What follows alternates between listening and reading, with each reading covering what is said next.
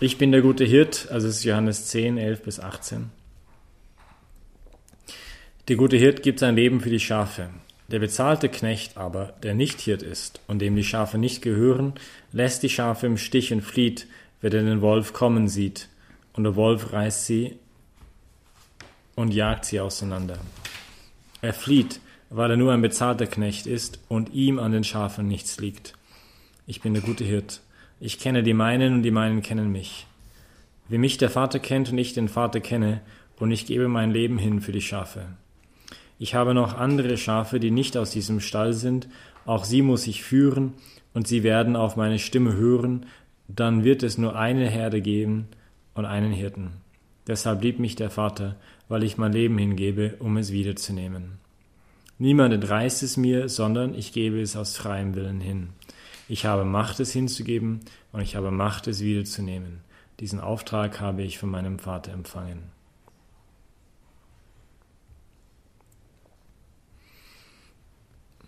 Also, das war der erste Schritt der Lectio Divina, nicht, dass, dass wir erstmal den Text lesen. Der Kontext ähm, zu verstehen für die Juden damals, das ist heute natürlich nicht so, wir haben diesen ganzen Hintergrund nicht, aber für Jesus zu sagen, dass er der gute Hirt ist, war dasselbe zu sagen, wie ich bin Gott. Für die Juden. Nicht? Die haben das ganz verstanden, deswegen wollten sie auch nachher steinigen. Weil ähm,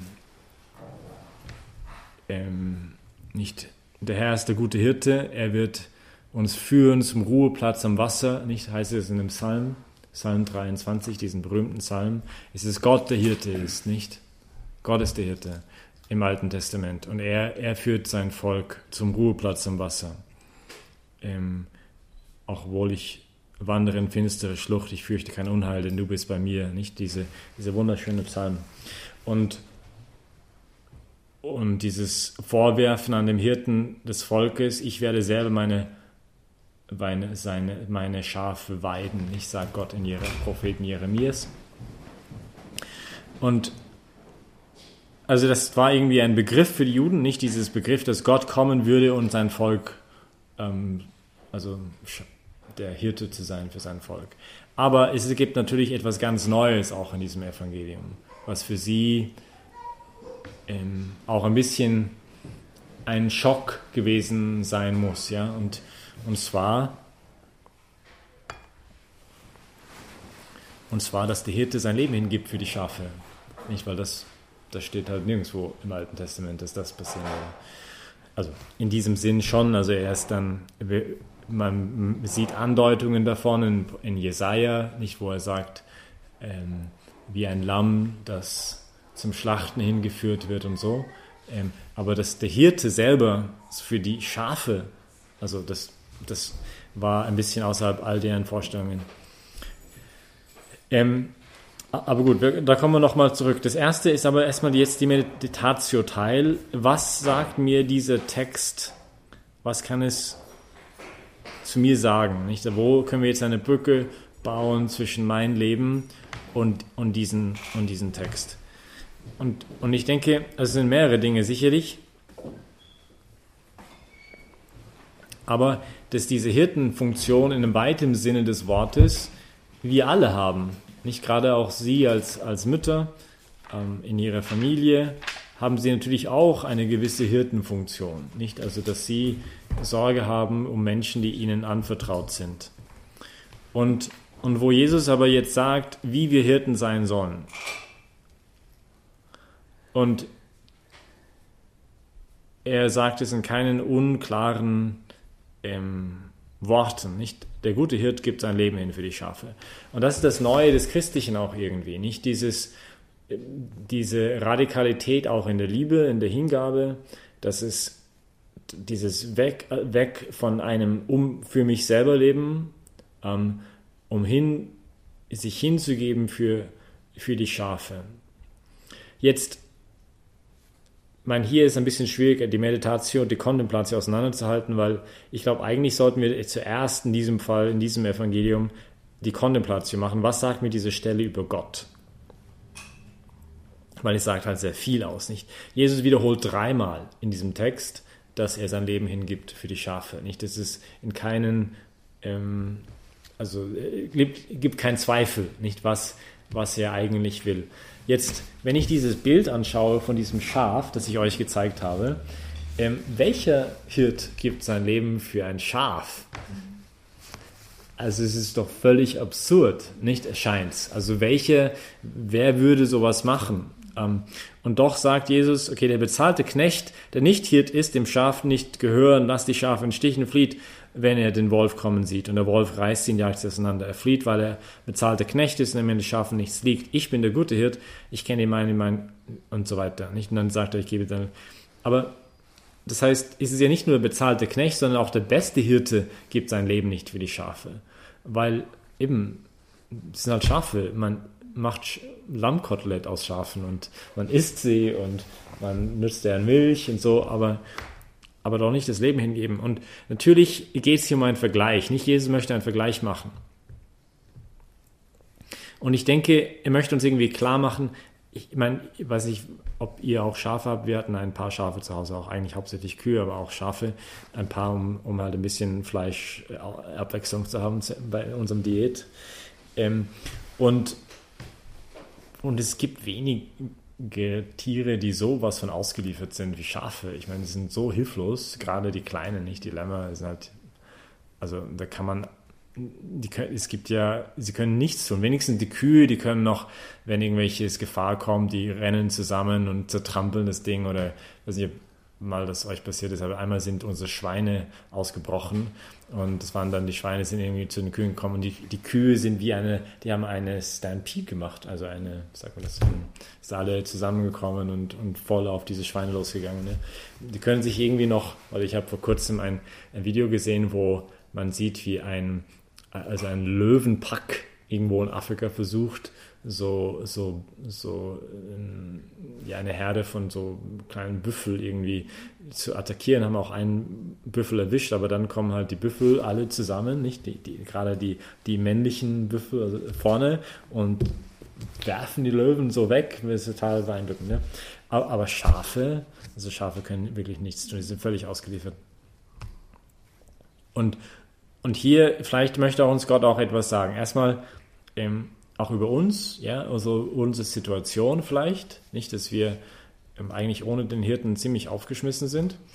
Und, und vielleicht aber auch eben über sie, sich selber, nicht, weil die Distanz zwischen uns und den Schafen wenigstens noch irgendwie begrenzt. Also, aber zwischen uns und Gott ist ja unbegrenzt, nicht? Und dass er bereit ist, für mich sein Leben hinzugeben, ist ja noch viel absurder als für einen Hirte, sein Leben hinzugeben für ein Schaf eigentlich. Und, und viel, also hirnrissiger eigentlich. Und es möchte uns natürlich etwas sagen über wie, und er sagt uns selber, warum er es dann macht, nicht weil er sagt, okay, ein bezahlter Knecht am, liegt, am, am ihm und ihm an den, sorry, weil er nur ein bezahlter Knecht ist und ihm an den Schafen nichts liegt. Mit anderen Worten, aber mir liegt an euch sehr viel. Nicht? gerade. Und dann, was auch sehr schön ist, finde ich, dass es dann heißt, ich kenne meine Schafe, ich kenne die meinen. Das heißt, wir sind nicht jetzt irgendwie eine Masse von unbekannten äh, Schafherde, sondern er kennt jeden Einzelnen. Nicht nur ist sogar bereit, und das hören wir an einer anderen Evangeliumstelle, wie er sogar ein einziges Schäflein sucht, nicht von den 99 in ein einziges wird er suchen gehen, weil, weil ihm an den Schafen etwas liegt. Und, und das ist ja etwas, finde ich, find ich wahnsinnig schön. Nicht diese Idee auch von Papst Benedikt in aller seiner allerersten Predigt als Papst, wo er gesagt hat, wir sind nicht ähm, das Resultat von irgendeinem Zufall, durch den wir irgendwann mal aufs Land geschmissen worden sind, durch die Evolution. Ähm, und sagt er jetzt nichts gegen die Evolution, aber das halt gesteuert ist und nicht einfach rein Zufall ist. Und, und dann sagt er, ähm, nein, jeder von uns ist von Gott ähm, gewollt, jeder von uns ist geliebt und jeder von uns ist, und das scheint eine Heresie zu sein, fast jeder von uns ist notwendig für Gott. Nicht eine mögliche Übersetzung von diesem Text von ihm. Natürlich nicht, dass wir von uns aus notwendig wären für Gott, aber er wollte, dass ich für ihn notwendig bin. Nicht? Er wollte nicht ohne mich leben, anscheinend. Das ist halt schon ziemlich beeindruckend, nicht, dass er ohne mich nicht leben wollte und dass er bereit ist, eben sein Leben hinzugeben für mich. Ja, und natürlich, wir haben öfters mal darüber gesprochen und meditiert und wir können es leider wahrscheinlich nicht wirklich genug machen, weil, weil wir nie ansatzweise begreifen können, was es eigentlich heißt, dass ich der Objekt der Liebe Gottes bin, also ich jetzt halt. Und dass er sein Leben für einen einzelnen Menschen hingeben würde. Nicht, dass, dass, dass dieses ist, das ist dieses Persönliche nicht. wahrscheinlich, weil, weil wenn wir jemanden lieben, ist unsere Liebe gewissermaßen auf diesen Menschen begrenzt, nicht? Also ich fokussiere halt sehr stark, dann, aber, aber für Gott ist ja nicht so, nicht? Und wir projizieren aber unsere Liebe auf Gott irgendwie und dann meinen, okay, aber er liebt auch sechs Milliarden andere, was ist dann groß für mich übrig? Und das ist halt nicht so, nicht? Sondern seine Liebe für mich ist halt einzigartig und, und wahnsinnig tief und von einer inneren Kenntnis erkennt mich besser, als ich mich selber kenne. Nicht? Der hatte ja mich geschaffen. Ähm, ich, alles, alles, was ich bin, kennt er und, ähm, und sogar wissend, wie es um mich steht und was ich alles so bin, ähm, entscheidet er sich für mich und ist bereit, für mich sein Leben zu geben und tut es auch wirklich und wiederholt es dreimal hier in diesem Text, nicht wie wichtig das ihm ist. Also der gute Hirt gibt sein Leben hin für die Schafe. Und deshalb blieb mich der Vater, weil ich mein Leben hingebe, um es wiederzunehmen. Niemand entreißt es mir, sondern ich gebe es aus freiem Willen hin. Das wird sehr betont. Wir betonen das auch immer sehr, wenn wir Messe feiern. Wir Priester in der, gerade in dem eucharistischen Hochgebet, ähm, steht das immer drin, nicht? Im zweiten zum Beispiel. Den Abend, an dem er ausgeliefert wurde und sich aus freiem Willen den Leiden unterwarf, nahm er das Brot und sagte, Dank brach es, reichte seinen Jüngern, sprach, nehmt, esset alle davon, das ist mein Leib und so weiter. Nicht, das ist diese, also die freie Wille. Nicht, es ist jetzt nicht, es musste so sein, es gibt eh, eh keine andere Option, sondern, sondern er wollte das wirklich tun. Nicht, das ist mit ganz freiem Schluss. Und ja, ähm, da sollte man eigentlich nur staunen. Nicht, sollte man schweigen und staunen über, über das, nicht? Ähm, auch eine Fähigkeit, die wir vielleicht modernen Menschen manchmal ein bisschen äh, verloren haben, nicht? Das ist Fähigkeit zum Staunen und sich einfach beeindruckt zu sein von etwas und sagen, wow, ähm, wie kann das sein, ja? Und, und vielleicht auch, weil wir so viel einfach selbstverständlich nehmen, nicht? Das muss so sein und ähm, aber es musste eben nicht so sein. Ja? Ich, ich, wünschte, wir könnten ein bisschen von dieser Neuheit irgendwie immer wieder mal erfahren. Nicht, dass für die ersten Christen das gewesen sein muss, nicht diese mhm. Botschaft, weil wir, sehen das Kreuz, wir gewöhnen uns dran, wir haben, wir haben die Kirche, wir, wir sind 2000 Jahren geprägt von, ja, okay, Gott hat sein Leben für uns gegeben, aber aber Gott für die Griechen zum Beispiel war ganz anders. Die waren halt gefährlich, die waren, die waren, also überhaupt auf die, nicht das, eines, einen Philosophen vor kurzem mal gelesen, der sagte nicht, für mich allein die Botschaft in sich von Christentum zeigt mir die Wahrheit des Christentums, weil das hätte sich kein Mensch ausgedacht. Das ist so völlig außerhalb von allen Kategorien, was was damals wie Menschen gedacht haben, ähm, dass Gott sich hingibt für diese Geschöpfe, die er geschaffen hat. Das ist so eine, so eine unglaubliche Botschaft. Ähm, ja, das kann nur Gott sich selber ausgedacht haben, nicht?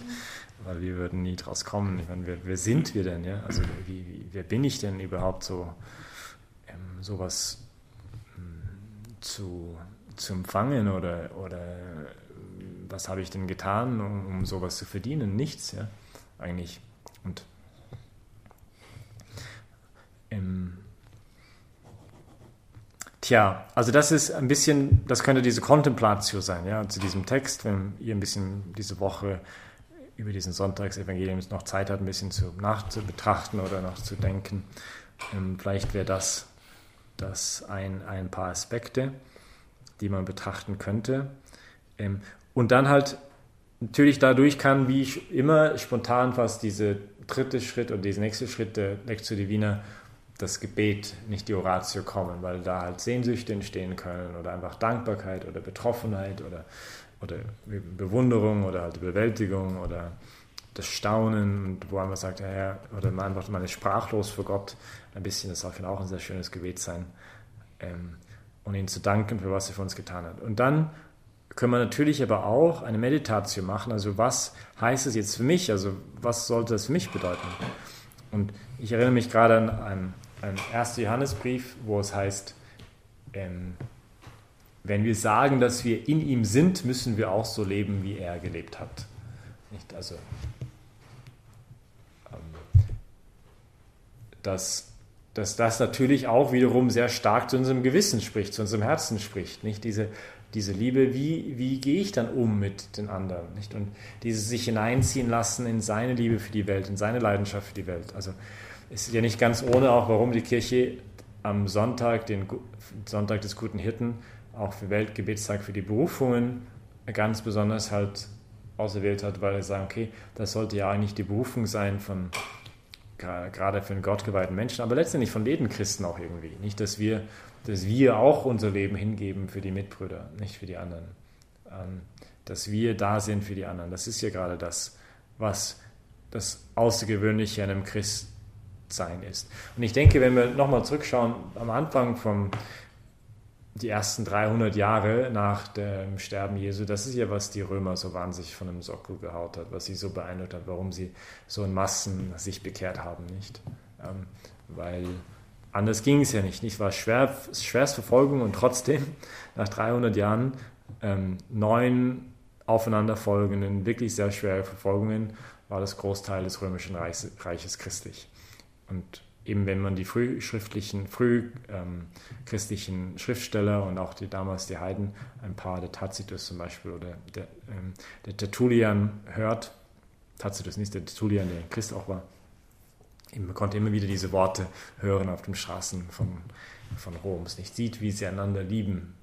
Das hat die, die Menschen so beeindruckt, nicht? Und dieser Edikt von Julian, den Abtrünnigen, ähm, wenn wir die Christen ausrotten wollen, dann müssen wir sie übertreffen in der Liebe. Und das, was sie so stark macht. Und, und ich denke, das hat sie so beeindruckt, nicht weil sie gesagt hat, boah, diese Menschen leben einfach anders. Dieses, die, die sind einfach anders. Ja? Und die, die, die leben das, was sie halt hier hören. Ähm, gerade in der frühchristlichen Zeit auch ist öfters Jesus dargestellt worden in den Katakomben als der gute Hirt, weil das Kreuz hat man ganz am Anfang nicht dargestellt, weil es einfach noch zu zu real, weil man hat ja immer noch Leute gekreuzigt, nicht? Und das war einfach, ich glaube, für die Menschen einfach zu, zu stark äh, noch in, in, dem Bewusstsein. Aber der gute Hirt, nicht? Das war halt sehr, sehr ähm, typisch Darstellungen ähm, von Jesus in, in, der Frühzeit, nicht? Und, und ich denke eben, dass das hätte auch heute noch das Potenzial, nicht von, von uns, also dass wir halt anders leben, weil wir dieses Gebot der Liebe, weil wir weil wir auch versuchen, selber Hirten zu sein für unsere Mitmenschen, das, das zu leben. Ähm, das hätte so eine Kraft, glaube ich, auch in unserer Welt heute, wenn wir das wirklich radikal ähm, leben würden. Und wie das zu leben ist, natürlich ist es wiederum, das hatten wir in dem Vortrag heute, nicht? Also dieses Licht Gottes, so hinzuhören, äh, was willst du jetzt eigentlich von mir, die Verfügbarkeit zu leben, ähm, in unserem Umfeld. Natürlich dort fängt es erstmal an. Auf Englisch sagen wir, Charity begins at home. Nicht die, die, die Nächstenliebe oder die Liebe beginnt zu Hause. Also erstmal in meinem nächsten Umfeld. Und darüber hinaus, was, was, was will er denn eigentlich? Und, und das auch dann versuchen, diese Gesinnung Jesu zu haben. Nicht Philippe Brief, habt in euch dieselbe Gesinnung, die in Christus Jesus ist. Also, dass wir versuchen, immer mehr hineinzutreten in seine Art und Weise, die, die Welt entgegenüberzutreten. Nicht mit diesen, nicht nur mit unserem Willen, ja, wir müssen es halt so machen, sondern halt auch da in diese innere Einstellung des Herrn hineinzukommen, nicht mit dieser Barmherzigkeit, mit dieser Liebe. Ähm, und eben, was er zum Beispiel hier sagt, weil er nur ein bezahlter Knecht ist und ihm an die Schafen nichts liegt. Dieses, dass es, dass Menschen uns interessieren, nicht, dass die gerade unsere Mitmenschen dass, dass wir denen gegenüber nicht gleichgültig sind, nicht, sondern gerade, dass wir auch diese, diese Einstellung der Liebe gegenüber diesen, alle unsere Mitmenschen haben. Ähm, das ist natürlich eine große Herausforderung, dass wir das tun. Ja. Ähm, und dass wir sie kennen, nicht wie Jesus versucht, uns auch zu kennen. Ich glaube, das ist auch immer wieder so wichtig, nicht, dass man gerade in den Mitmenschen, also was sind seine wirklichen Bedürfnisse?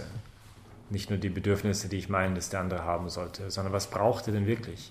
Was geht in ihm vor? Was bewegt ihn? Ähm, was bringt, macht ihm Sorge? Ähm, all das ist ein bisschen eine Voraussetzung, dass er sich wirklich ja in einer Einstellung der Liebe mit einem Menschen umgehen kann, oder? Nicht, dass gerade dieser Versuch, den anderen auch wirklich tief zu kennen, um ihnen zu helfen. Gut, aber jetzt ist fast 11 Uhr. Ich glaube, wir, wir lassen es einfach mal derweil für heute und bitten den Herrn, dass er uns hilft, auch uns lieben zu lassen, von ihm einen guten Hirten, aber auch, dass wir selber immer mehr gute Hirten sind. Und wir schließen mit einem Gebet im Namen des Vaters, des Sohnes und des Heiligen Geistes. Herr, wir danken dir für diesen Vormittag und für diese Begegnung miteinander mit dir und bitten dich, dass du hilfst, dass wir immer mehr dich tiefer begreifen dürfen, tiefer verstehen dürfen, dich tiefer lernen dürfen, wer du bist und dass auch selber diese in deine Gesinnung ähm, hineintreten können. Und so segne uns und euch der dreieinige Gott, der Vater und der Sohn und der Heilige Geist. Amen. Gelobt sei Jesus Christus.